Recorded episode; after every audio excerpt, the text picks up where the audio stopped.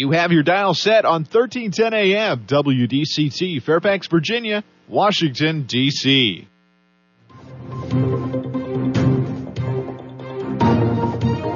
워싱턴과 미국, 그리고 세계의 흐름을 짚어보는 라디오 워싱턴의 시사 토크쇼, 워싱턴 전망대.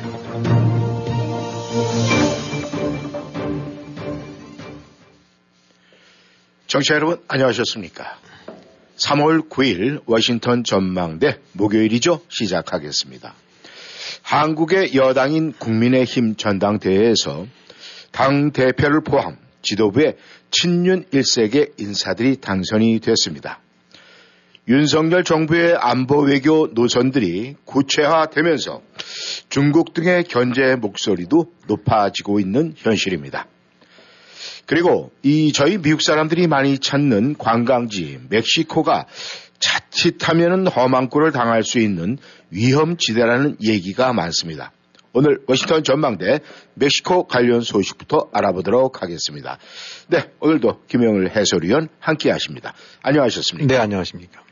네, 사실 멕시코 하면은 저희 미국하고 가장 가까운 곳이기 때문에 많은 분들이 관광지로서 그렇죠. 봄, 여름, 뭐 사계절 많이 찾는 곳인데 이 멕시코를 찾았던 미국인 방문, 아, 방문객 네 명이 납치를 했다가 두 명이 피살이 됐다는 이런 소식이 있습니다. 네. 이 놀라운 소식 어떻게 된 사실입니까? 그렇죠. 지금 뭐 아주 그냥 뉴스에 많이 나오고 있는데 뭐 멕시코에서 두 명 죽은 것 같고 뭐 이렇게 얘기할 수도 있긴 하지만 사실 우리 한인들 같은 경우도 그 저 멕시코 같은 찾는 분들 많지 않습니까? 네. 뭐 다들 아는 대로 무슨 칸, 캔쿤인가 이런 데들은 네. 한두 번씩은 다 갔다 왔다고 할 정도로. 그리고 이제 이쪽 동부 쪽에서는 그래도 뭐 좀 덜합니다만 저쪽 서부 쪽에 사는 사람들 보게 되고 나면 네. 그야말로 저 샌디고에서 그냥 네, 그 톨게이트 네. 하나만 네. 지나고 나면 멕시코고 바로 지척이 되기 때문에 자주들 다니는 것 같고 왕래도 많은 것 같고 또 워낙 많은 교류 물자기류도 많고 그러는데 네. 어, 지금 같은 문제가 되고 있는 거는 사우스캐롤라이나 쪽에 사는 사람들이 있는데 아마 이제 그쪽에 갔다가 어, 뭐 이리저리 죽이 맞아갖고 갖는 음. 건지 아니면 계획을 했는지 모르긴 하지만은 그냥 보통 어 그냥 멀쩡한 사람들 네 명이 아마 배인인가 그걸 타고 갔다가 예.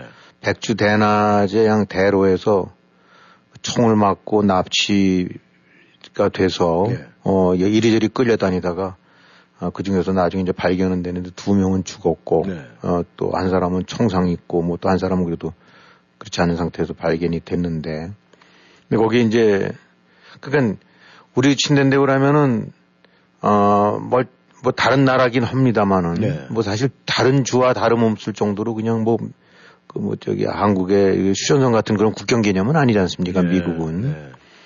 바로 이제 보니까 텍사스에서 넘어간 데인 것 같은데 음. 어, 거기 갔다가 그냥 길가에서 어, 그 사진 나온 거 보게 되고 나 영상 그 캡처한 사진 보게 되고 나니까. 네.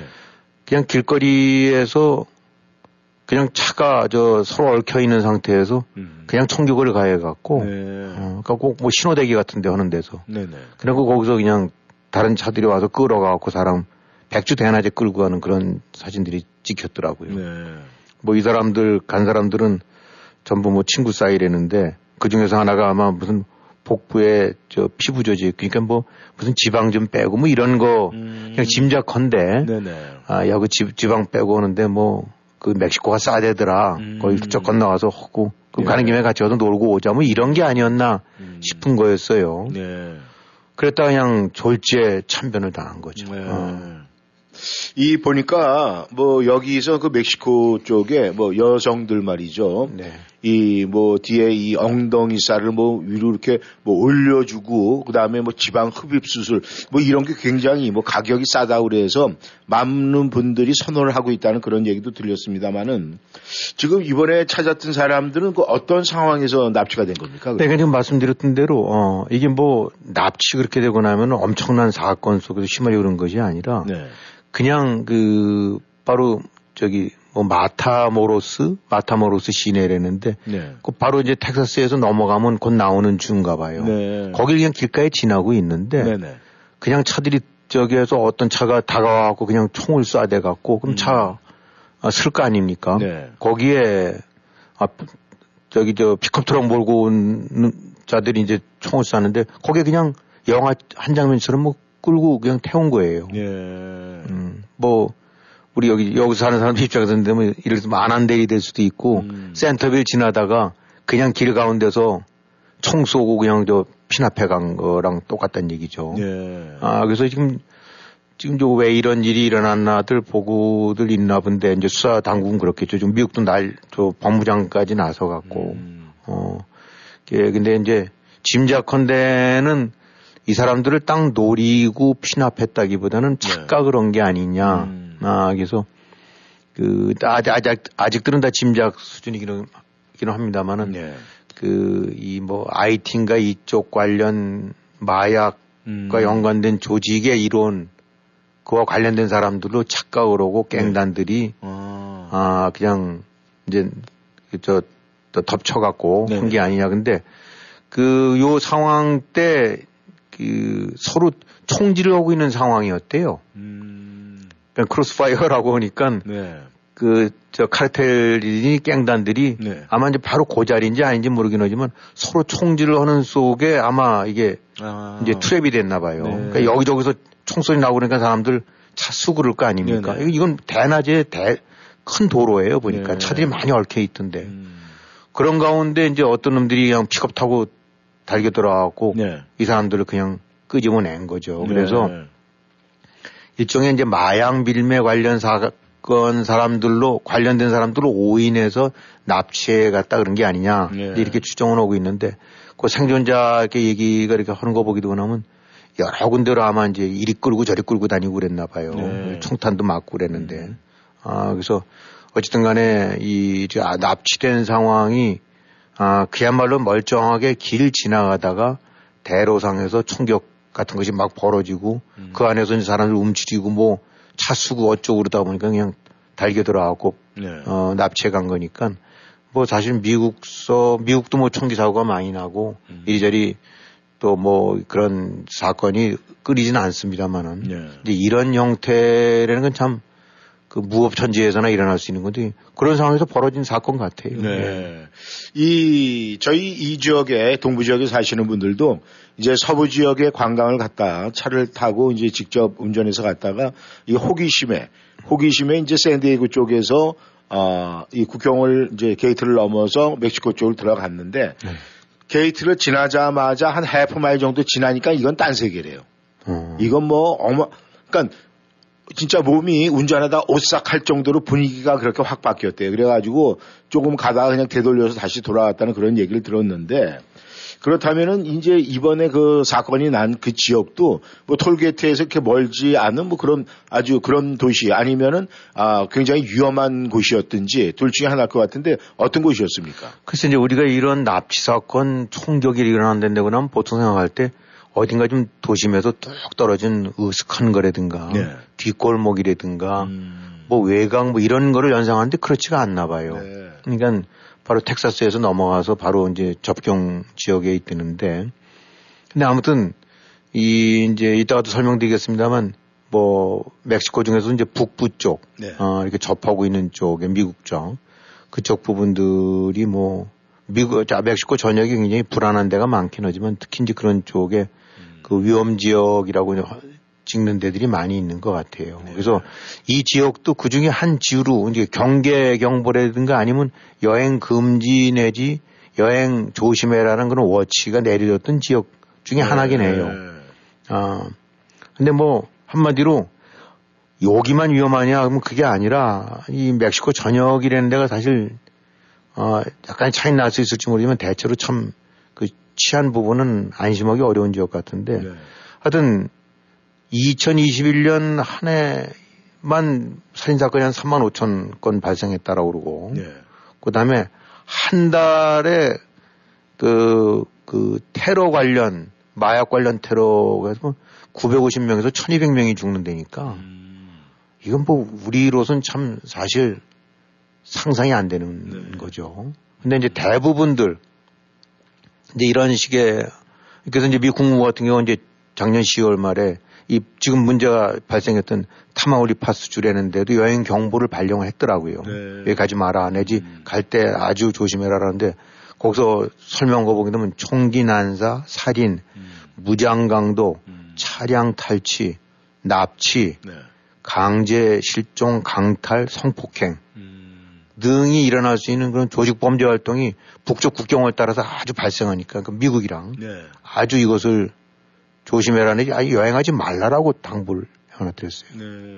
그러니까 여행하지 말라고 한 데를 음. 간 거라고 할 수도 있을 거고. 네. 근데 뭐 멀쩡한 데 하나 이렇게 보게 되고 나면 국경선이 있는 것이 그냥 검문소만 통과하면 되고 그러니까 아 이건 뭐, 뭔 일이겠어 이런 식의 네. 라는 생각들을 했나 본데 자 어지간한 이 지금 그 엘차포라고 그래갖고 멕시코의 유명한 그 마약 조직 두목이 네. 이제 저 체포돼갖고 미국에서 지금 이제 그 저기 종신형 비슷하게 이제 살고 있는데 거기서 또 아들 체포하느라고 그냥 갱들이랑 멕시코 당국이 난리를 치고 네. 아들 잡았다가 보복이 오니까 풀어줬기도 하고 뭐 하여튼 우리로서는 음. 상상도 안 되는 상황들이 아, 멕시코에서 벌어지고 있으니까 네.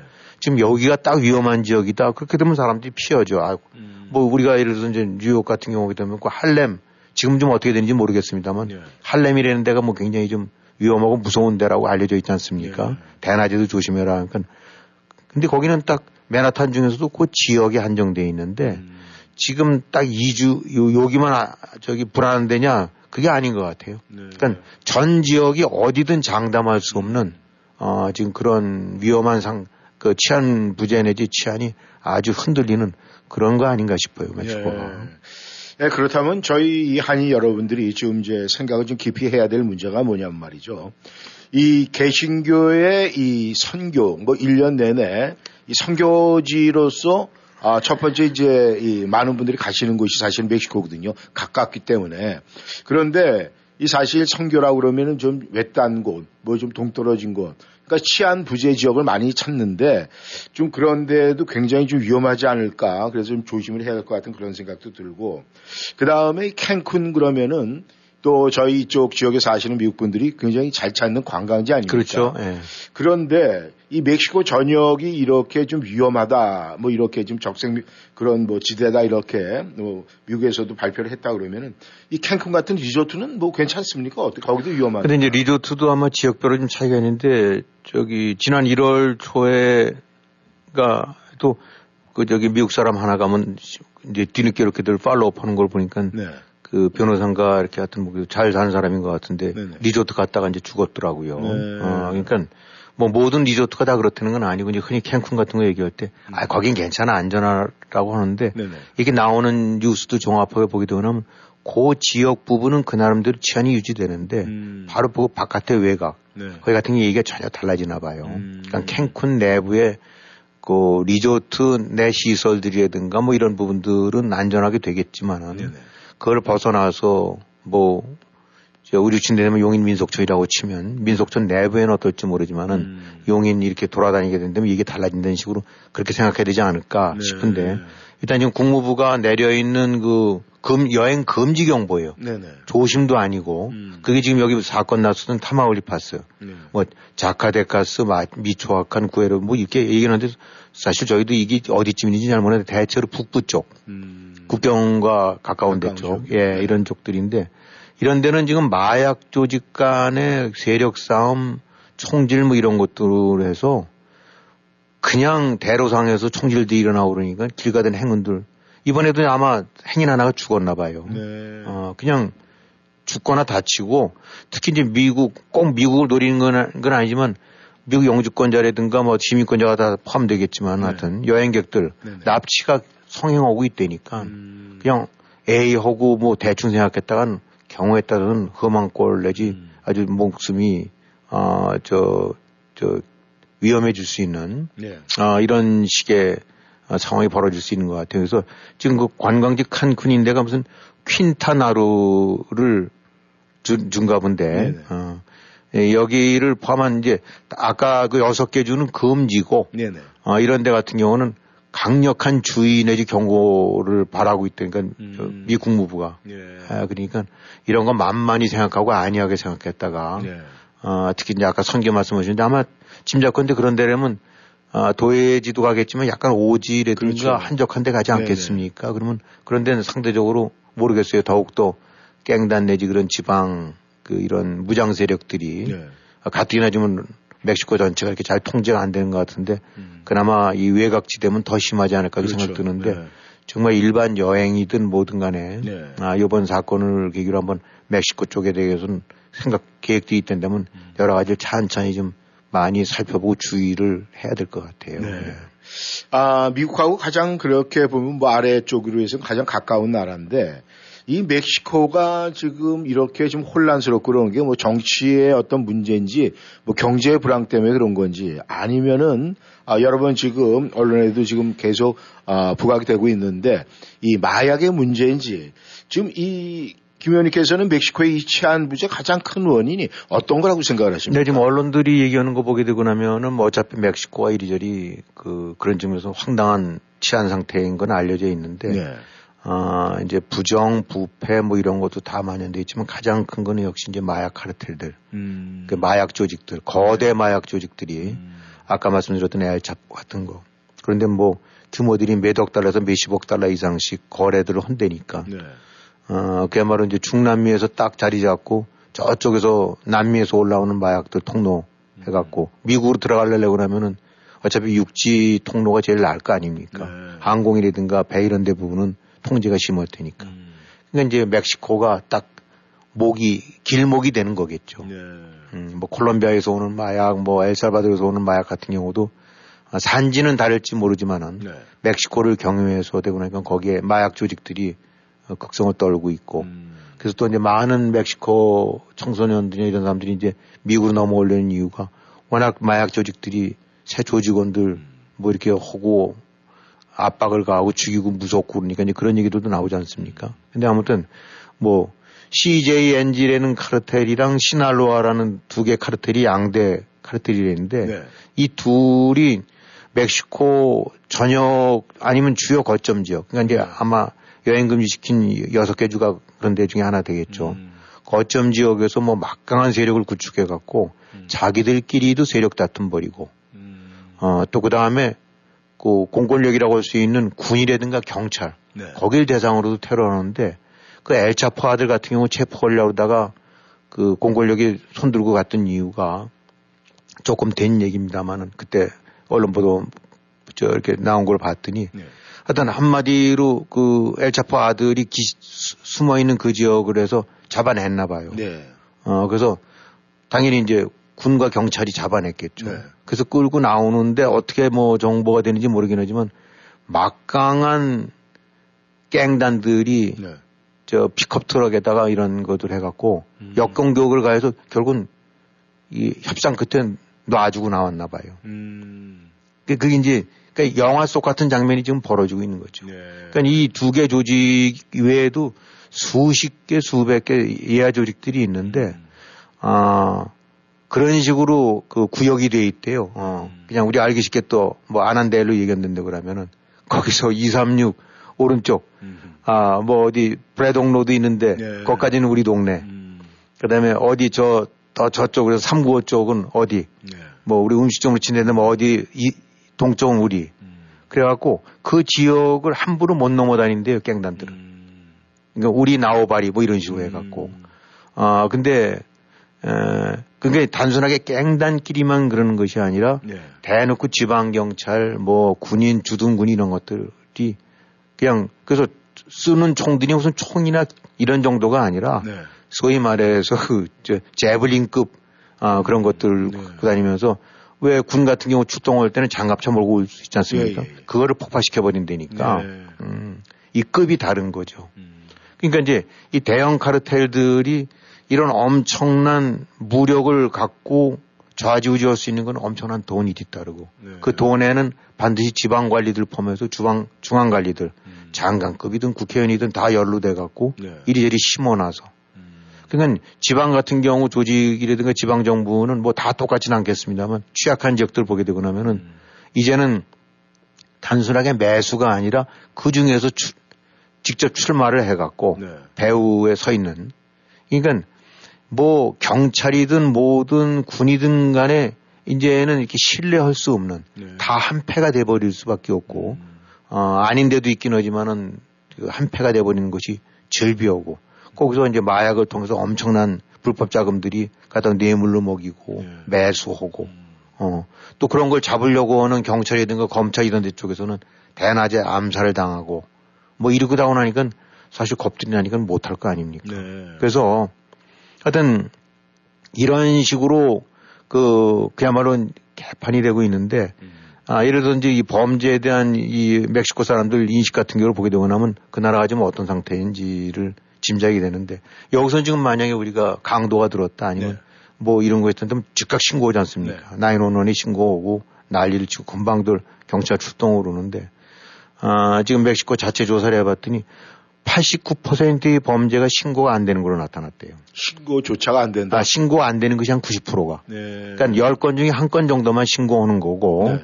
그 왜 신고를 안 하냐라고도 물어봤더니 시간 낭비다라고 생각하는 사람들이 삼분의 일이래요. 음. 그거 해봐야 아무 소용도 없는데. 네. 어차피 다 그놈들이 그 한패거리인데. 그 다음에 또 나머지 한 십팔 퍼센트 정도는 그걸 어떻게 믿어 군인인지 뭔지. 음. 괜히 보복만 당하지. 음. 이런 식이 돼갖고. 예. 그래서 신고된 그나마 십 퍼센트 신고되는 거에서도 육십 퍼센트는 미, 미제. 음. 그러니까 아예 속수사가 안 되고. 그 다음에 미, 멕시코인들 전체 삼분의 일 가구. 예. 그러니까 세 명 중에 한 가구, 세 가구 중에 한 가구 정도가 그런 범죄를 겪은 경험이 있고, 음. 어, 응답자들의 구십삼 퍼센트는 사실 나 지금 범죄 위험에 굉장히 심각하게 노출되어 있다. 예. 라고 얘기하면 되니까. 한마디로 백 명 중에 구십삼 명은 음. 언제 어떻게 당할지 모른다라는 불안과 공포에 떨고 있고, 예. 어, 패밀리들, 어, 한 삼분의 일 정도는, 그러니까 셋 중에 한 가구는 아, 우리 당한 적이 있었어. 이런 거구나 하니까 이 지금 멕시코의 범죄 상황이라든가 이런 치안 부재 상황이 네. 얼마만큼 뼛속 깊이 지금 국민들 생활 속에까지 음. 파고들어서 네. 손댈 수 없을 정도로 심각해져 있는지 짐작이 가죠. 네.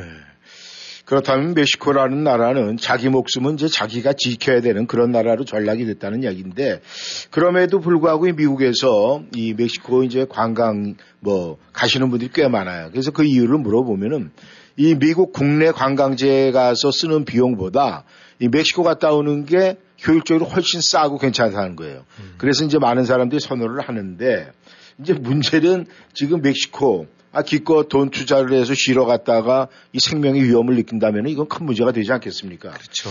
그런데 뭐 가는 사람들은 또 그냥 가요. 그런 거 뭐 한쪽 귀로 듣고 한쪽 귀로 흘려가지고.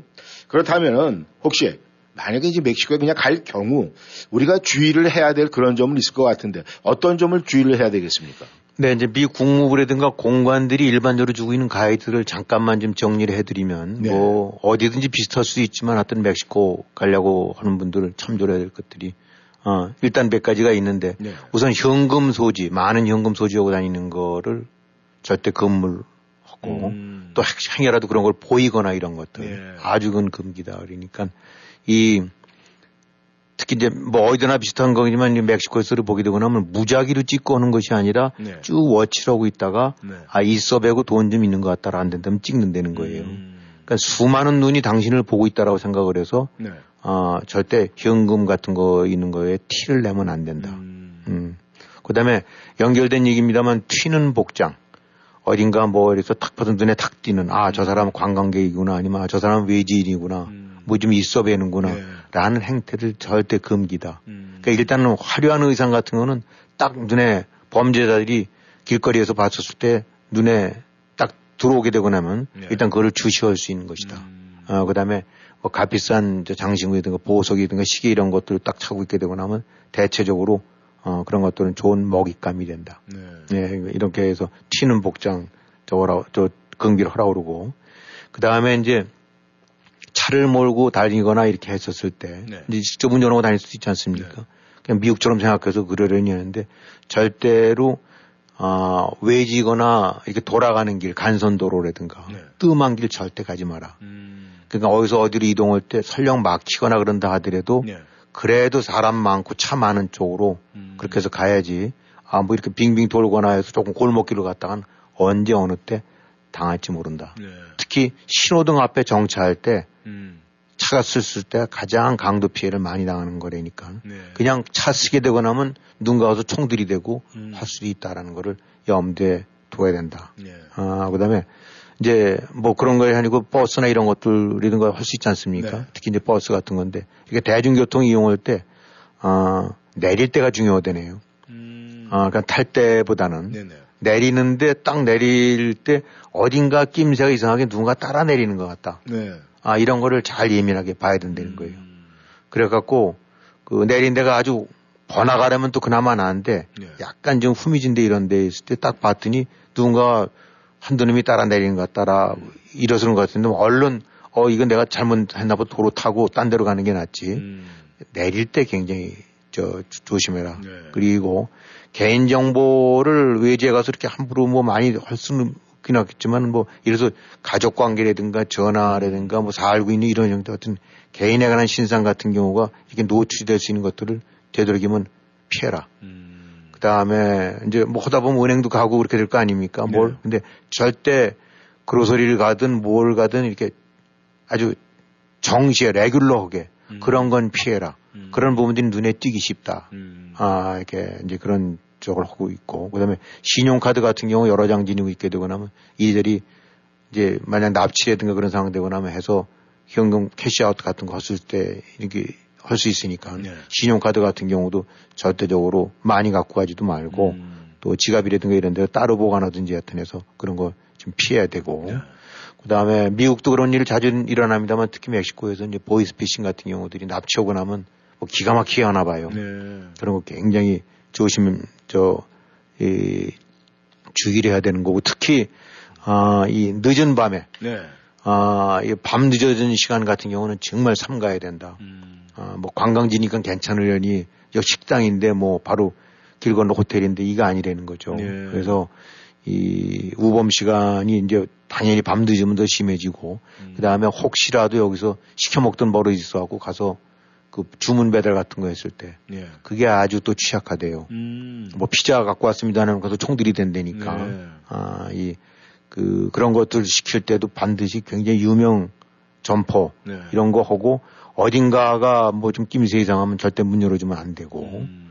그 다음에 이, 일단, 그 뭐 쉬운 얘기는 아닙니다만 무장강도랑 직면하게 되고 나면은 절대로 일단은 반항은 하지 말라, 음. 라들 얘기를 하네요, 가이드가. 네. 네. 되도록이면 있는 거 내주고 이렇게 해서 순순히 응하는 게 좋지, 거기서 어떻게 잘못하다가는 경우에 따라서는 뭐 눈에 아무것도 안 보이는 애들이니까, 음. 그냥 총 쏘고 튀고 나면 그대로 당하니까 무장강도에 가능하다면 저항하지 말라라고 하고 그 다음에 어떤 집이나 사무실 뭐 호텔을 나설 때든 어딘가 주변에 있다가 네. 딱 느낌에 뭔가 자기를 뒤따르는 것 같다. 음. 아 이렇게 된다면 아까 차 내릴 때 피하듯이 네.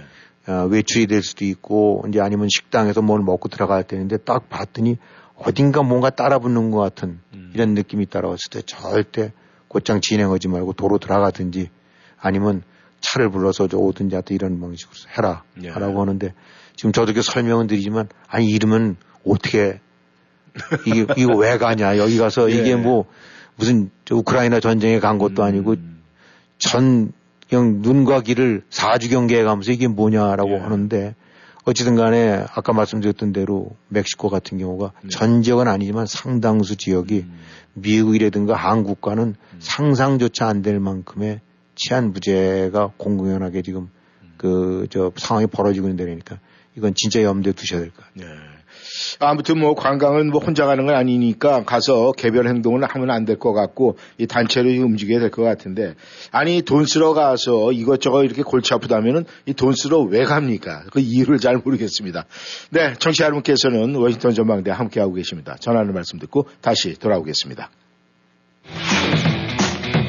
집을 수리할 계획이 있으시다고요? 그럼 바나바스코 건축에 전화주세요. 삼십팔 년 경력의 클래스 에이 라이선스와 보험을 보유하고 있는 워싱턴 지역 건축 전문회사입니다. 수많은 미국 손님들의 레퍼런스를 갖고 있으며 오랜 경험과 노하우를 통해 저렴한 가격으로 여러분의 소중한 주택을 책임지겠습니다. 사이딩, 루핑, 윈도우, 페인팅 전문 건축회사 바나바스코 건축 칠공삼 사이오 이이구공 칠공삼 사이오 이이구공 워싱턴 지역 최고의 전통과 명성을 자랑하는 제일 학원의 이십구 번째 맞는 여름 캠프 학교식으로 운영되는 인리치먼트 프로그램, 선발을 거친 학생들을 위한 지티 반, 티제이 준비반 등 다양한 프로그램은 물론 고등학생들을 위한 에스에이티 준비반은 여러분의 자녀들이 새학년을 자신있고 성공적으로 보낼 수 있도록 하는 소중한 밑거름이 되어줄 것입니다. 제일 학원의 여름 캠프 등록 문의는 칠공삼 구칠팔 공공공팔, 칠공삼 구칠팔 공공공팔. 엄마 반찬에서 신세계 백화점에 납품하는 북하 젓갈, 남도의 꽃 반찬을 K마켓 전라남도 상설 매장에서 만나보세요. 매주 수요일 인어교주 해적단에서 항공으로 공수해온 싱싱한 횟감도 함께 판매합니다. 관련 사항은 오칠일 삼오삼 팔칠사팔, 오칠일 삼오삼 팔칠사팔로 문의주세요. 교통사고 후유증 치료 정확한 선택이 중요합니다. 박이섭 척추신경. 박이섭 척추신경의 박이섭 원장은 미국 최고권위의 샌디에고 척추건강연구소가 인증한 교통사고 전문치료 전문의입니다. 목, 허리, 어깨, 다리 등 근골격계 통증 전문 박이섭 척추신경은 보험이 없는 분들을 위한 특별 할인 서비스도 제공합니다. 원장이 직접 치료해드리는 센터빌 박이섭 척추신경. 칠공삼 오사삼 사팔일공, 오사삼 사팔일공, 박이섭 척추신경. 팬데믹으로 힘든 지금 비즈니스 오너를 위한 정부 택스 크레딧 놓치지 마세요. 비즈니스 오너 누구라도 신청 가능한 이알씨, 론이 아닌 정부 택스 크레딧입니다. 피피피 받아서도 신청 가능한가요? 코비드 동안 매출이 올라서도 신청 가능한가요? 어떤 업종이라도 신청 가능한가요? 네, 가능합니다. 지금 전화하셔서 이알씨 전문가에게 문의하세요. 칠일사 칠일사 칠구사이, 칠일사 칠일사 칠구사이. 안녕하세요. 내처 프로폴리스를 개발한 최연기입니다.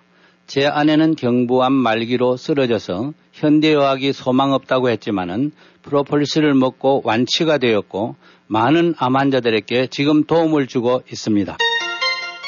암, 당뇨, 혈압, 간질환, 위장병, 심장질환, 폐와 피부질환으로 고생하시는 분들께 내추럴 프로폴리스를 권유합니다. 암을 이기는 신비의 천연 항생물질 내추럴 프로폴리스는 자연 건강의 집에서만 구입하실 수 있습니다. 칠공삼 삼삼삼 오공육육, 삼삼삼 오공육육, 자연 건강의 집. 여러분은 지금 라디오 워싱턴 그리고 미주경제신문 대표인 김용일 해설위원과 라디오 워싱턴 콘텐츠 본부장 이구순이 진행하는 워싱턴 전망대를 함께하고 있습니다. 전하는 말씀 듣고 다시 돌아왔습니다. 청취자 여러분께서는 워싱턴 전망대 함께하고 계십니다. 네, 우크라이나 이 전황을 좀 알아보게, 어, 알아보도록 하겠습니다. 김 의원님, 지금 이 우크라이나하고 지금 러시아 이 전쟁이 아, 요즘에 그렇게 언론에 크게 어필되는 게 없어요. 좀 이 그렇죠. 소강 상태인지 지금 요즘에 이 전황 상태 어떻습니까? 지금 하여튼 언론에 초점이 맞춰지고 이제 자꾸 보도되고 있는 거는 다른 지역은 별로 많지가 않고 예. 그 동부 지역의 이제 바흐무트라는 지역에서 이제 뺏으려고 뺏기지 않으려고 이런 뭐 이런 이제 치열한 접전이 벌어지고 있는 것 같은데 예. 지금 나오고 있는 것은 대체적으로 러시아가 뭐 며칠쯤 이내에 아마 그 함락시킬 수 있, 그러니까 러시아가 뺏을 수 있다라는 얘기도 나오는 것 같고 예. 우크라이나 쪽이 좀 밀리거나 뒤로 수세에 있는 것 같아요. 예. 음, 그래서 그쪽에서 좀 엄청난 소모전이라고 해야 될까? 그야말로 그냥 사, 피 튀기는 그런 백병전이 벌어지는 것 같은데 예. 어, 러시아군도 많이 죽고 있고 특히 그저 죄수들, 어, 죄수들 같은 경우가 음. 그쪽 지역에 많이 투입이 됐는데 아, 수만 명 정도 아마 사망하지 않았을까 이제까지. 음. 어, 그러니까 몇만 명 정도는 그 바흐무트 그 일대에서 죽은 것 같다라는 음. 얘기가 나오고 음. 또 병력 소모가 십 대 일 정도 내지 오 대 일 정도 될 만큼 러시아 병들이 그냥 돌격해오는 이런 상태고 음. 또 워낙 어차피 많은 수를 밀고 오고 장비도 있고 그러니까 이제 우크라이나는 약간 수세에 밀려서 뭐 바흐무트라는 거에 관해서 넘어간다 하더라도 무슨 그것이 전쟁의 큰 분위기를 바꾸는 건 아닌데 예. 하지만 어쨌든 그 그냥 어딘지 매번 그 저 뒤로 좀 쳐지고만 있고 밀리고만 음. 있다가 어 거점 지역 하나를 다시 되찾는다 이런 식에서 이제 러시아는 뭐 작은 승리라도 필요하다라는 식으로 아마 죽자사자 버티는 것 같은데 네. 지금 하여튼 전체적으로 다른 전선보다는 어, 다른 전선은 크게 충돌되거나 이런 격전이 벌어지는 건 아닌 것 같고 네. 지금 춘계 이른바 대공세설이 다 아직도 유효하고 있는 가운데 음. 지금 가장 이제 티격태격하면서 그 피가 튀기고 있는 저 때는 이제 바흐무트 같아요. 예. 아마 조만간 또 이, 삼 일 이내에 어떤 형식으로든 그 일대 뭐 지금 다 부서져갖고 완전히 폐속덤이나 다름없는 데라는데 예. 그래도 아마 길이라든가 이런 부분들이 이제 요충지처럼 돼서 사동 저 이제 사방으로 뻗어 있나 보죠. 예. 어, 그래서 이제 그 바흐무트가 전략적인 유, 측면에서는 중요한 부분이다라고 했는데 그 부분에 대한 결판이 이제 수삼일에 날 것 같으네요. 네. 아, 물론 이 찌라시를 통해서 나오는 얘기 아니면 또 뭐 유언비어 같은데 이 러시아 당국이 러시아 죄수들을 손에 피 안 묻히고 해결을 하고 있다. 뭐 이런 소식도 그런 들리고 있어요. 네, 네. 지금 네. 들리고 있는데 아, 문제는 이제 우크라이나가 궁극적으로 이 전쟁에서 이길 수 있겠느냐 이제 이것이 사실은 저희들의 큰 관심사 아니겠습니까? 그렇죠. 예. 아, 김 의원님께서는 어떻게 보십니까? 지금들 나오기는 것들을 보게 되면 대체적으로 장기화. 뭐 금년 내는 물론이고 이, 삼 년 갈 수도 있다라고 해서 뭐 누구든 장담은 못하지만은 네. 단시간 내에 어떤 큰 그 마무리가 지어질 만한 상황은 아니지 않느냐. 네. 왜냐하면 이제 그걸 뭐 전문가들이니까 양쪽을 다 보겠죠. 네. 우크라이나는 나름대로 서방 측에서 이리저리 이제 지원해 주는 걸 토대로 해서 버티거나 버티려고 하고 네. 있고 러시아도 지금 거기서 손을 놓는다는 얘기는 이제 푸틴 입장에서는 자기 정치적인 생명 실제로 목숨 다 끝날 수도 있으니까 음. 후퇴할 수가 없는데 하지만 우크라이나를 압도할 만한 막강한 전력을 갖고 있지는 못한 것 같고 네.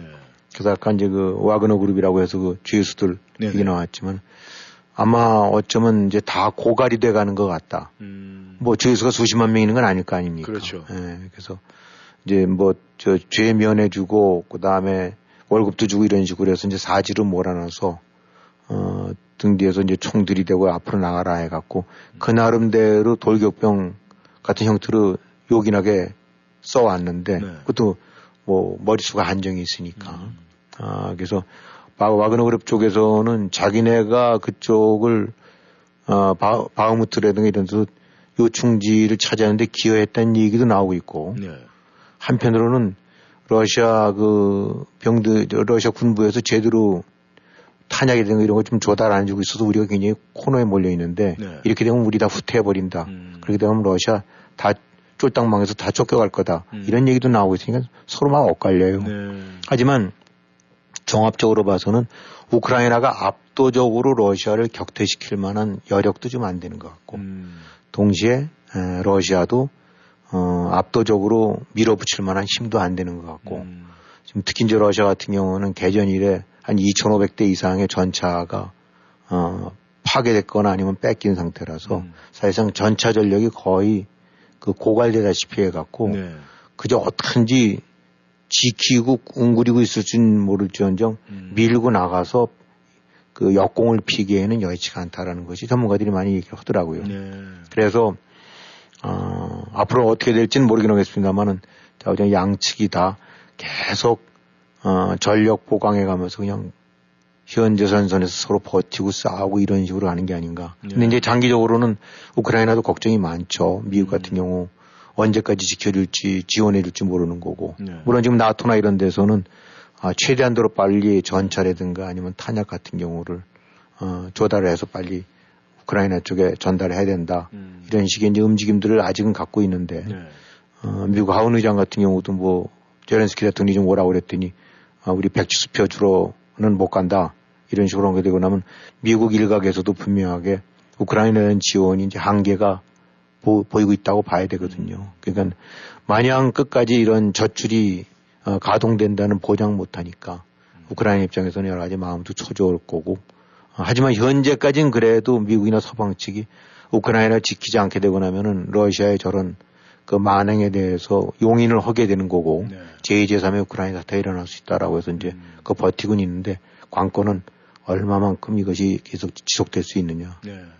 또 그렇다고 해서 이제 러시아도 압도적으로는 워낙 많이 깨지고 음. 어, 멍이 들어갔고 밀어붙일 여력도 안 되는 것 같고 그러다 보니까 서로 진지전, 뭐 고지전 이런 식으로 해서 음. 어, 이런 식으로 좀 버티면서 장기화되지 않겠느냐. 네. 그 가운데 그러다 이제 어떻게 뭐 휴전 내지 아니면 협상의 실마리가 어떻게 나올지 모르긴 하지만 음. 지금으로 봐서는 딱 부러지게 어, 그런 여지는 없는 것 같아요. 네.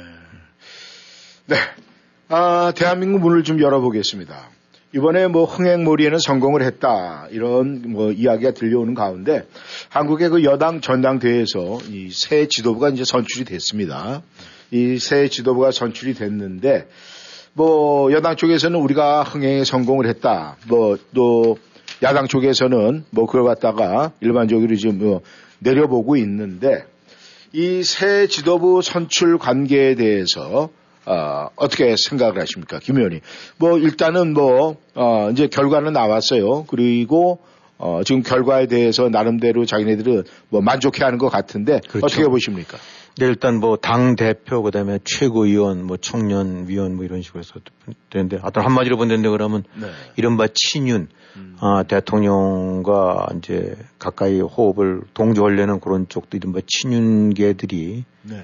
어, 다 당선이 되고, 뭐 안철수라든가 또 이준석계라고 해야 될까. 예. 이제 그 엔티 내지 아니면 거기에 이제 고개를 쳐들었던 사람들은 다 이제 탈락이 된 것 같아요. 예.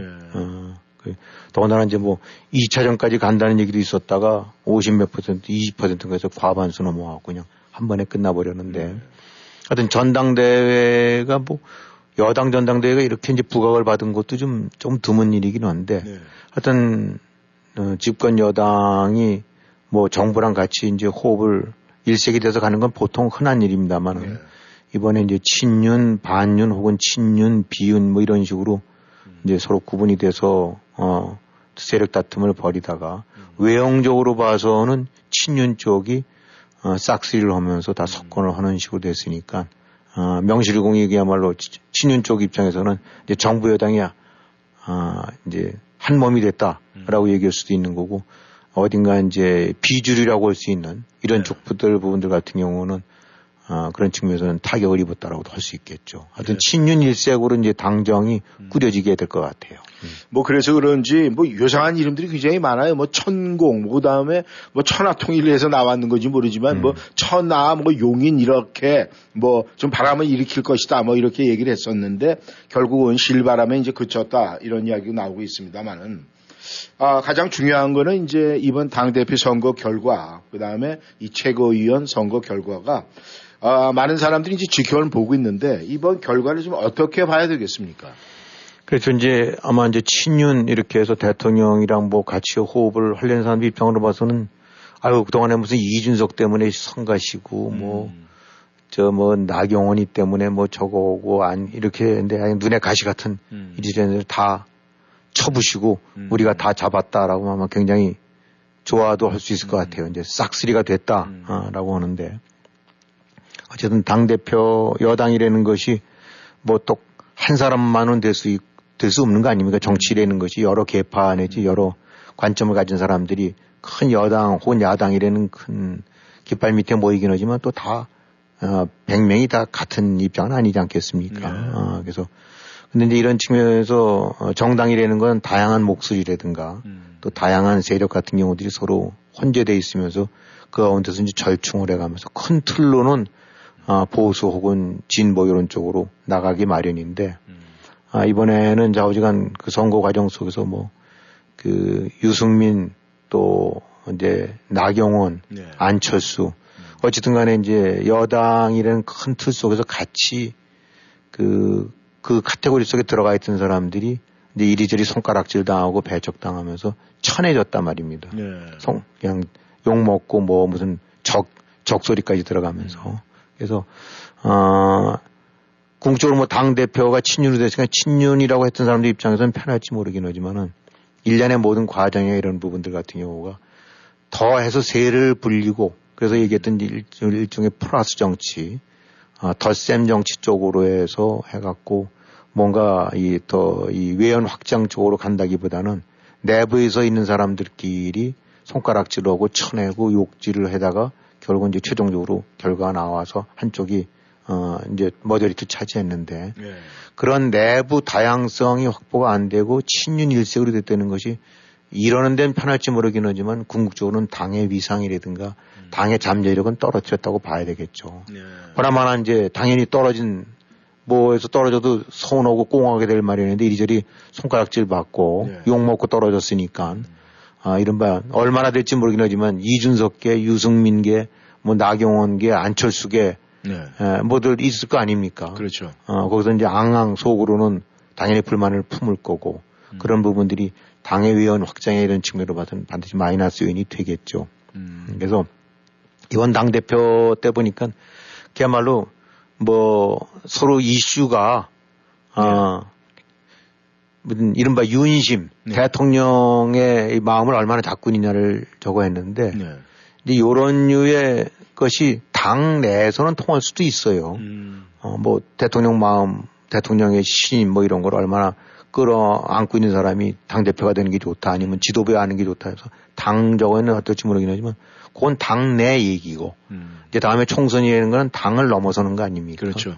그러면 윤심을 확실히 쥐고 있는 사람이 총선에서 음. 거긴 많은 야당 사람들도 저 유권자들 중에서는 네. 그다음에 중 야당 지지자들도 있고 음. 중도 지지자들이 있는데 아, 이른바 윤심 일색으로 된 사람들이 얼마만큼 그런 그 야전에서는 경쟁력을 가질 수가 있느냐. 음. 왜냐하면 총선 때에는 좌파뿐만이 아니라 아, 상대방한테도 끌어와야 되고 음. 무엇보다도 중도 세력에 있는 사람들 입장을 확실하게 끌어들여야 되거든요. 그런데 예. 윤심 타령만 하고 있다가 음. 중도나 아, 반대파 쪽에서의 이제 확장성이 많이 음. 떨어지게 되다 보니까 아, 당내로는 어쩌지 모르지만 총선용으로 봐서는 그렇게 별로 바람직한 모양이 된 건 아니다. 네. 아, 그러니까 제대로 총선까지 염두에 뒀다 안 된다 그러면 이 사람 저 사람 다 끌어모았고 자 우리 이 정부 하면서 무엇보다도 또 중간에 서 있는 이런 많은 사람들의 마음을 우리가 더 확장 확보를 해야 된다. 네. 라는 메시지를 줬으면 모르는데 그 메시지커녕은 거꾸로 안에서도 총질하고 음. 싸움질하고 있는 아, 이런 모습을 보여줬다는 것은 큰 마이너스라고 봐야 되겠죠. 네. 그러니까 지금 그 뭐 김기현 그 대표 새로 된 사람이 오십이 점 오 퍼센트를 했다는데 네. 실질적으로 이제 다른 쪽들 한 사람들 하면 사십칠 퍼센트쯤 되는 거란 말입니다. 네. 그러니까 오십이니까 당연히 과반수 이긴 거긴 하지만 네. 어나더 사십칠 퍼센트가 지금 입 내밀고 어, 명백하게 존재하고 있다. 음. 이거는 당내 전체의 위상 내지 어떤 그 잠재력 부분도 약화시키는 거지만 지금 말씀드렸던 대로 당을 넘어선 중도라는 그 확장성 측면에서는 분명하게 아, 좀 문제가 있는 것 같다. 예. 아, 그렇게 봐야 되겠죠.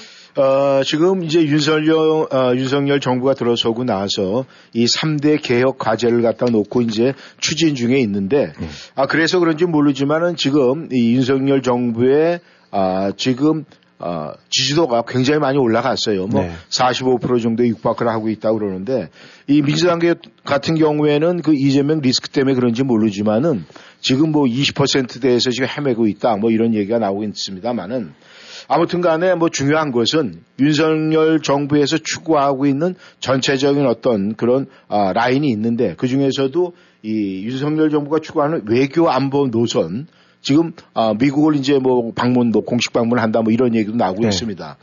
아무튼 이 중요한 것은 우리 대한민국이 현실적으로 국방이라든가 외교 안보가 굉장히 중요하지 않습니까? 그렇죠. 네. 그렇다면은 이 윤석열 정부가 추구하고 있는 외교 안보 노선 변화 이걸 김 의원님께서는 어떻게 평가를 하시겠습니까? 네, 지금 요즘 굵직굵직하게 뉴스들이 나오고 있죠. 네. 일본과의 그 징용 문제 부분도 어떤 형식으로 타결 기미를 잡은 것 같고. 네.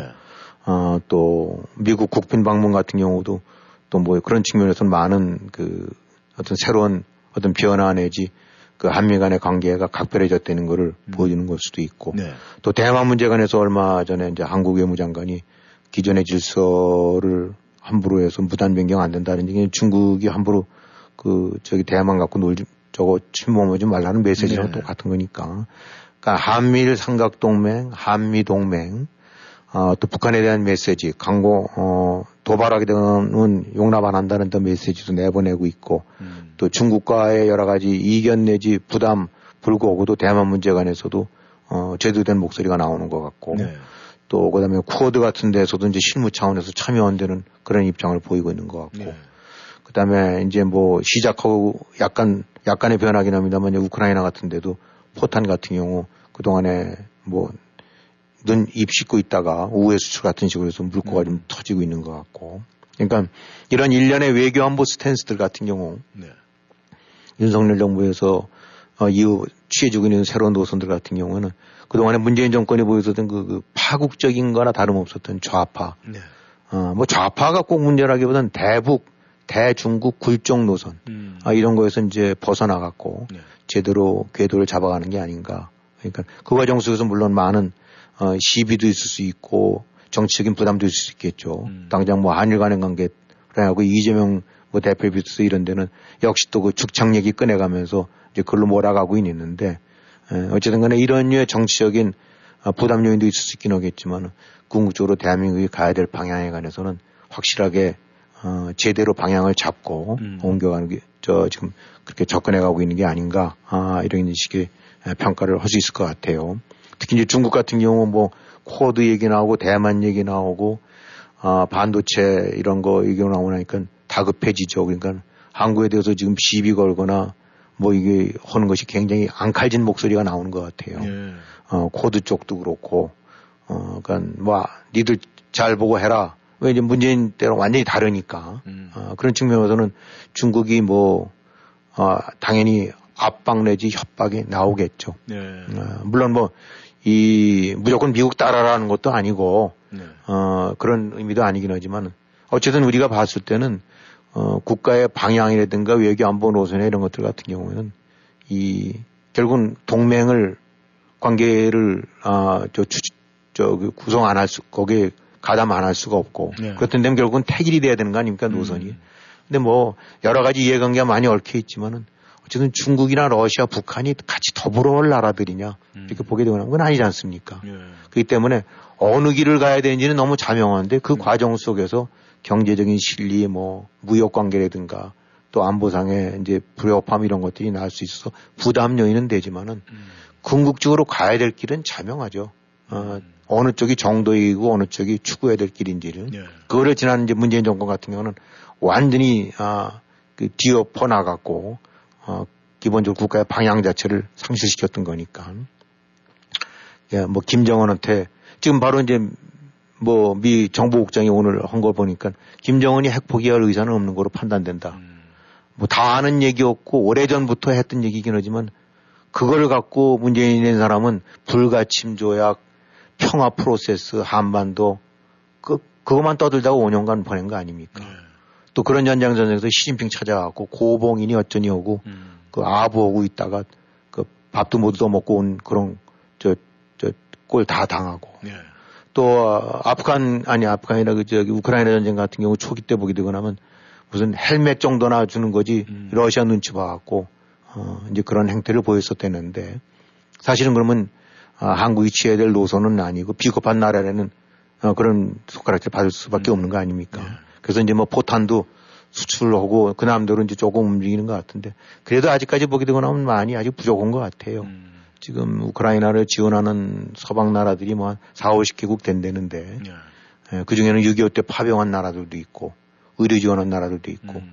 어, 그런 측면에서 한 오륙십 개국이 이제 우크라이나를 지원하는데 한국 도움 받았으니까 음. 올바른 길에 어, 그 정도를 지키기 위해서라도 해야 될 일을 해야죠. 예. 어, 그러려면 다른 어느 나라보다도 발벗고 나서서 러시아한테 부담 올 거 뻔히 알지만은 음. 때로는 그걸 넘어서는 그 이상의 어떤 의리와 아, 어떤 그 정도를 가야 되는 거 아니겠습니까? 그런데 음. 예.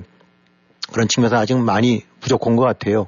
뭐 인도적 지원 뭐 이런 얘기를 하고 있고 예. 전체적인 지원 규모가 이제 종합적으로 산정해봤더니 뭐 한 이십칠, 팔 위 정도 된다는데 음. 한국이 뭐 여기에 꼭 거기에 수평으로 잣대를 댈 일은 아니지만은 군사력으로 따진다면 육, 칠 위, 뭐 육 위 이렇고 경제력이 십 일, 이십 위 이러는데. 음. 아, 뭐 이런 지원하는 데 있어서는 인색하고 또 뒤에서 뒷돈이나 벌려고 오고, 네. 어, 이렇게 한다는데 그러면은, 어, 그거는 그, 그야말로 이 지금 윤석열 정부가 추진, 추구하고 지금 아, 저기 얘기하는 것도 세계의 자유와 평화 또 번영에 기여하는 글로벌 중추국가가 되겠다. 라고 네. 얘기하고 있단 말입니다. 네. 그거를 가장 큰 국정 그 외교 안보 목표로 잡고 있는데 음. 그러면 세계의 자유와 평화와 번영에 기여하려고 하고 중추국가를 하려면 그만한 일을 해야 되는 거 아닙니까? 음. 그러려면 그 속에서는 어느 건 감소할 건 감소하고 음. 그러니까 이제 무기 지원, 뭐 무기 혹은 판매 이런 부분들에 관해서 미묘한 부담이 있을 수 있긴 하지만 그거 극복하고 가야 될 길 가야 되죠. 음. 음. 근데 이제 이게 지금 이제 첫발이 될지 뭐 아직도 공식적으로 나오고 있는 거는 뭐 살상용 무기를 지원하지 않겠다는 입장에는 변함이 없다는 건데 그렇게 뭐 좋은 조합이지는 않아요. 딱 그래서 우리가 할, 할 일은 하고 어, 또 야단 칠 건 치고 그에 따르는 상당한 불이익도 감소할 건 감소하고 음. 이런 식으로 나가야 제대로 된 존경받는 국가 되지 않을까 싶어요. 네. 어, 그래서 어쨌든 외교 노선이라든가 이렇게 잡아가고 있는 거 보게 되고 나면 뭐 당정이라든가 안에서의 당 운영이라든가 관여 이런 부분들 보게 되고 나면 어, 굉장히 실망스러운 부분이 많고 네. 특히 이제 문재인 정권의 여러 가지 후가 그 저런 행태들에 대해서 손을 보고 올바른 사법적인 정의를 실현하는 부분에 관해서 부족함이 굉장히 많은 것 같아요. 음. 앞으로 어떤 계획이 있는지 모르긴 하지만 네. 이제까지 진행된 거로 봐갖고는 어, 그 좀 안이한 점도 있는 것 같고 행여라도 어, 적절한 선에서 뭐 타협이라거나 아니면 뭐 이렇게 쪼려는 그런 의구심도 들긴 하는데 네. 하여튼 그런 점에 관해서는 그건 절대 해서는 안 되고 네. 지금 외교 안보 자주 외교 안보 노선 쪽으로 봐갖고는 아, 어, 굉장히 올바르고 가야 될 방향들을 제대로 잡고 어, 지금 추진해가고 있는 게 아닌가 그렇게 얘기를 할 수 있을 것 같습니다. 네. 아 이번에 그 저 정부에서 어, 태영호 탈북 외교관이 국회의원이 됐다가 이번에 최고위원까지 됐어요.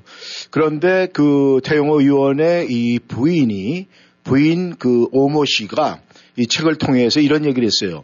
이 종북 좌파라고 그래서 북한이 이뻐하고 뭐 자기 편이다 생각하는 건 절대 금물이다. 뭐 또 보수다 그래서 무조건 적으로 생각하는 게 아니라 무조건 대한민국은 적이다. 이렇게 표현을 했어요.